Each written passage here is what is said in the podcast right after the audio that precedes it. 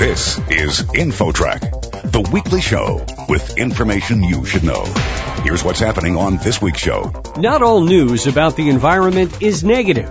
A new study shows that cleaning up pollution is helping people live longer.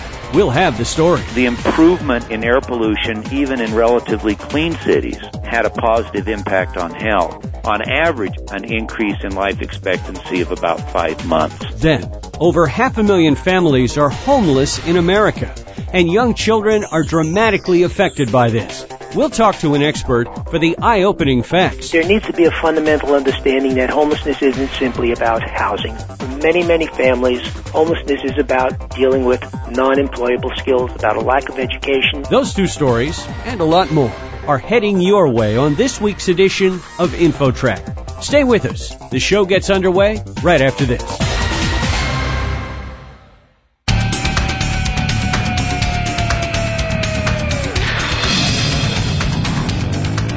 InfoTrack, the weekly show with information you should know. Here's your host, Chris Whitting. It seems that most of the news about pollution and our environment is bad news.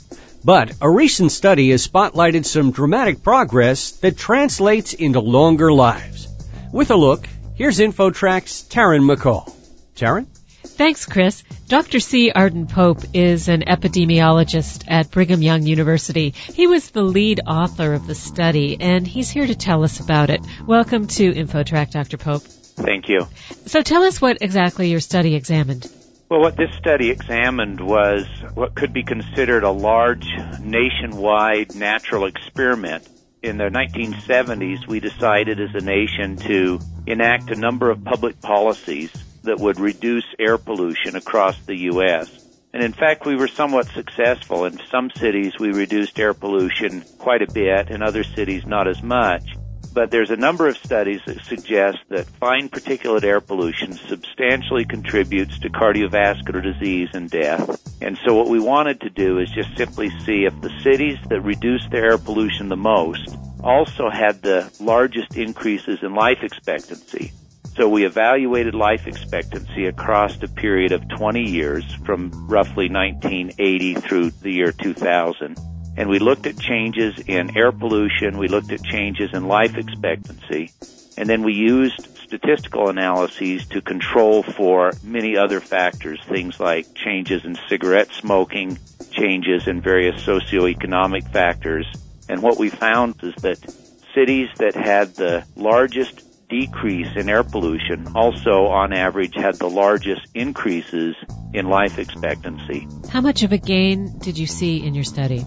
On average, life expectancy increased by over two years, but much of that was due to other factors. Some cities the increase was almost a year, and in some places where there was hardly any reduction in air pollution, there was no improvement in life expectancy attributable to the air pollution itself on average across the cities in the study in the United States, and there were 51 cities, we saw an increase in life expectancy of about five months due to decreases in air pollution. Besides cardiovascular disease, were there other illnesses that you saw reduced? What we do know is that increases in fine particulate air pollution increases the risk of cardiovascular disease fairly generally, but ischemic heart disease more specifically. It also increases the risk of lung cancer, although it's much, much smaller than active cigarette smoking. And it also increases the risk of various respiratory diseases. We've seen increased exposure to air pollution reduces lung function in children, increases the risk of various respiratory symptoms, and even reduces the long-term growth in lung function. So there's a number of health impacts of air pollution associated with respiratory disease and cardiovascular disease generally. Did the study factor in geographical differences? I would think that urban areas or those with heavy industrial or factory activities would see more health improvements in, say, a rural area that is farther away from the cities where the pollution is not as much of a problem. That's a very good point. This particular study really only included metropolitan areas. And part of the reason for that is that these are the places where we have monitors. These are the places where we tend to have the most air pollution. So this particular study did not involve rural areas at all. It did involve some suburban areas, but I can say that it seems to be fairly consistent regardless of the city size. I mean, we had some cities, for example, Steubenville, Ohio, was a relatively polluted city, even though it's a fairly small city. It was a very polluted city in the 1960s and 1970s, but it's cleaned up an awful lot over the years and what you see is substantial improvements in life expectancies in these types of cities. For example, Pittsburgh as well. Now this is a substantially larger city than Steubenville, but Pittsburgh also has cleaned up quite a lot over the last few decades and you see that it also has relatively large increases in life expectancy. In some of these cities, and the two you mentioned, there the factor might also be that a lot of their industrial base has moved on, and they're no longer creating the pollution that they created 50, 60 That's years ago. That's precisely right. Yes, there's no question that much of this pollution was heavy industry. Pittsburgh and Steubenville both were steel mill towns and we've seen a decline in that industry. And so one of the real challenges in a study like this is to try to factor out all of these other things that are going on.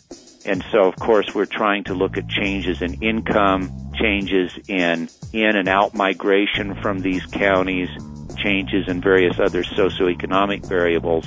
And it makes these studies somewhat tricky, but in fact, even when you control for these other variables, the decline in air pollution did seem to contribute. And in fact, there was a clear statistically significant contribution to increases in life expectancy. Talk for a moment about the Clean Air Act. What specifically do you believe made such a difference in air quality? Well, the Clean Air Act, and especially the major amendments to the Clean Air Act in 1970, clearly have had a substantial impact on the way we try to manage our air quality. There are always criticisms of various acts like this, and clearly the Clean Air Act could be improved.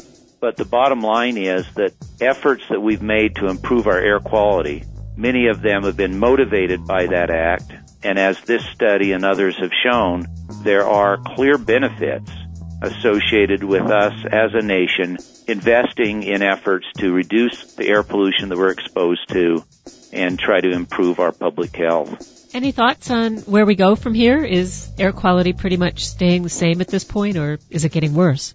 Well, the air pollution's been improving on average, or at least in general, across the United States over the last several years.